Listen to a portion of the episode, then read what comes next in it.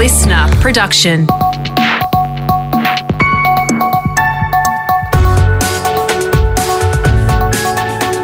Australia Today's morning agenda with Natasha Belling. Good morning. Thanks for your company. Let's check what's making headlines this Tuesday, the 14th of September. The COVID crisis in Victoria is continuing to worsen, with the state recording its highest number of COVID cases since the Delta outbreak began. Victoria saw 473 new infections yesterday, with authorities identifying the construction industry as one of the leading COVID spreaders, with 13% of cases coming from building sites. As a result, Victorian tradies are set to get priority COVID jabs over the next two weeks, while Treasurer Tim Pallas says they're also launching a four week COVID compliance blitz. We've had significant transmission on building sites, and we simply can't afford not to act if that continues to grow. So, the message here is this is a very serious state of affairs. Meantime, an inner Melbourne school is under investigation after 31 cases have been linked to Fitzroy Community School.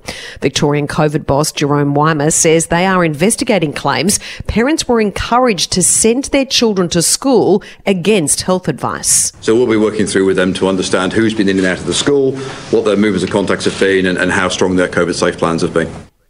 In some good news, Victoria is on track to hit the 70% first dose target as early as this Friday, with just under 41% of residents across the state now fully vaccinated. To New South Wales, and there is a glimmer of hope this morning as COVID cases start to stabilise in some hotspot suburbs across Greater Sydney. But with seven more deaths and 1,257 new cases detected yesterday, New South Wales Premier Gladys Berejiklian says it's still too soon to lift lockdown rules. There is some stabilisation in key local government areas which have been the high, had the highest number of cases. We suspect and hope, fingers crossed, that it's because the vaccine rate is starting to kick in, but we can't tell yet. It's too early. Meantime, the Yass Valley in regional New South Wales has been plunged into lockdown once again after a local resident tested positive. Mayor Rowena Abbey has told the ABC it's a massive blow for local businesses. That's uh, difficult for the small businesses who were gearing up to open and have had two days of being opened and unfortunately are now back into uh, stay at home orders. Meantime, there's a push for COVID case numbers to drop across New South Wales and Victoria before schools reopen.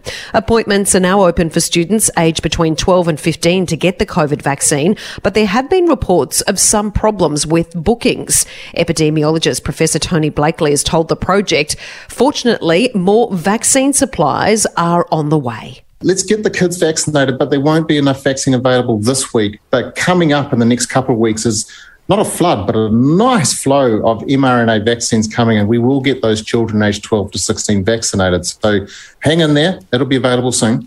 And in other news this morning, a man will face court today after allegedly assaulting three police officers in southwestern Sydney.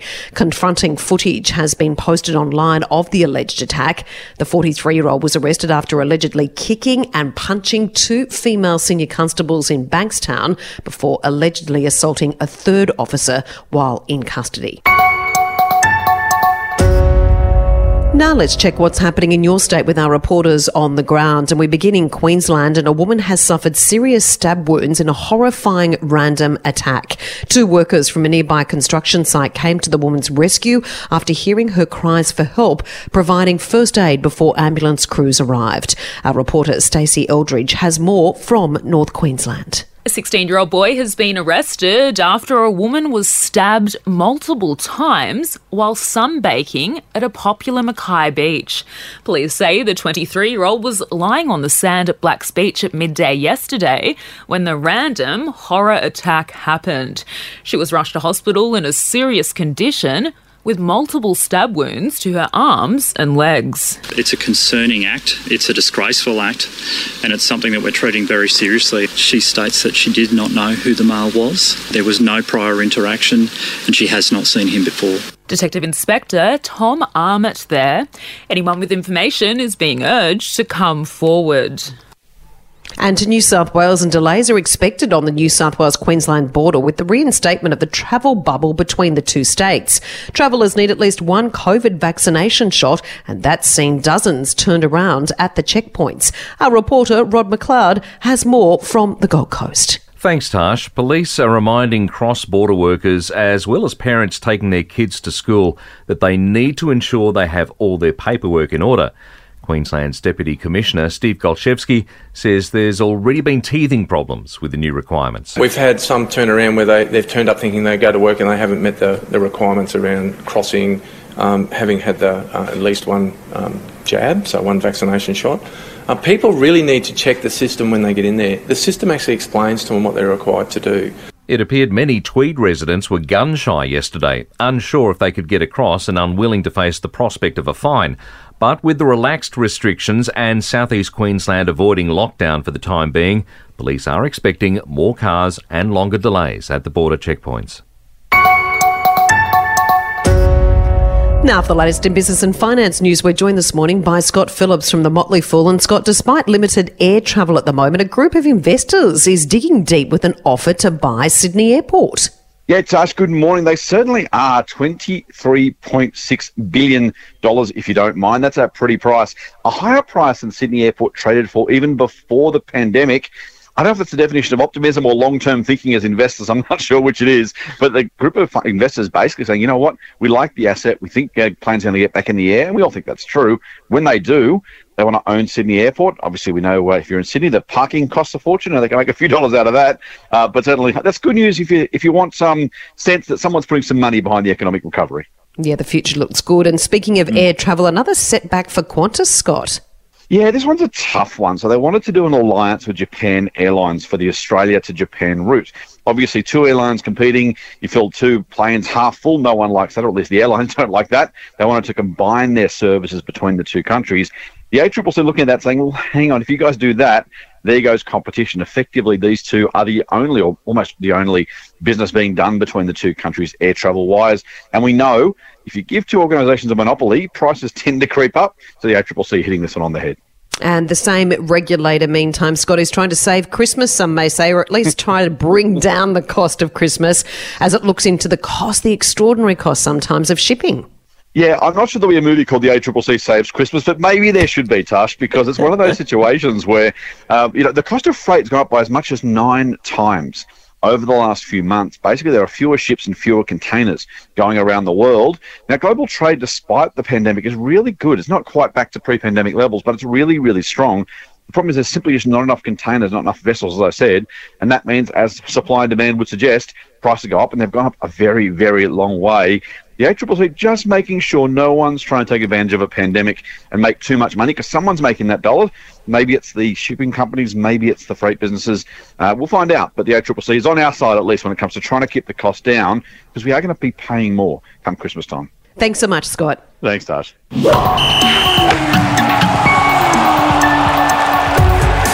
Time for sport now with Brett Thomas and Brett. A key Roosters player will front the judiciary tonight in the hope of being cleared to face the Sea Eagles on Friday. Yes, good morning, Tash. Roosters hooker Sam Verrills is fronting the judiciary tonight, uh, hoping to have a careless high tackle charge downgraded so he can escape with a fine. He's actually already entered an early guilty plea, so he's not saying that he shouldn't receive some sort of punishment, but he just wants to be cleared to play the Sea Eagles on Friday night. Jared Waerea-Hargreaves offering a character reference for his teammate.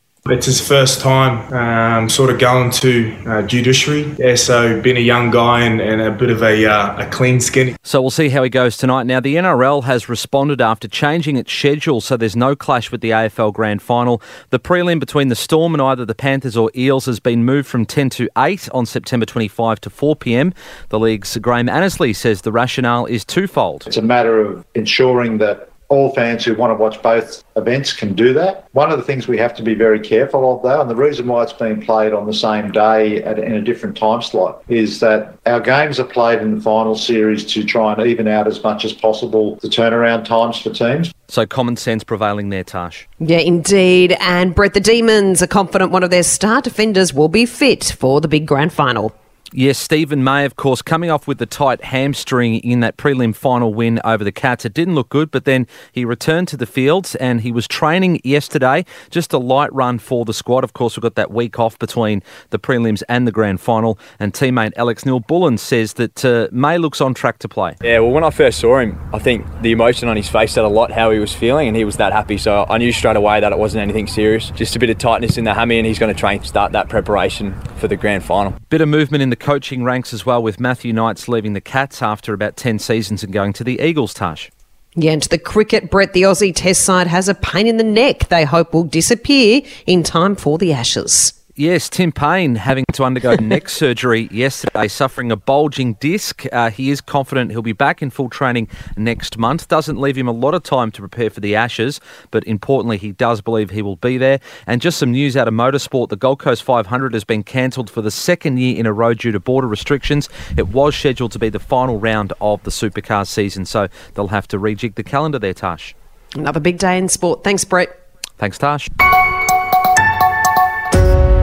And the fashion world's biggest night out, the Met Gala, is set to get underway this morning. The world famous event was cancelled last year because of COVID, but it's back for 2021 with famous faces set to walk the red carpet along with influencers from Instagram and TikTok. This year's theme is In America, a lexicon of fashion with American independence the dress code. And that's all you need to know to start your day with Australia Today's morning agenda in your podcast feed from 6:30 a.m. every weekday morning. You can also catch the latest episode in a whole new world of audio by downloading the new listener app for free. I'm Natasha Belling. Thanks so much for your company. Have a great day, stay safe, and we look forward to seeing you tomorrow.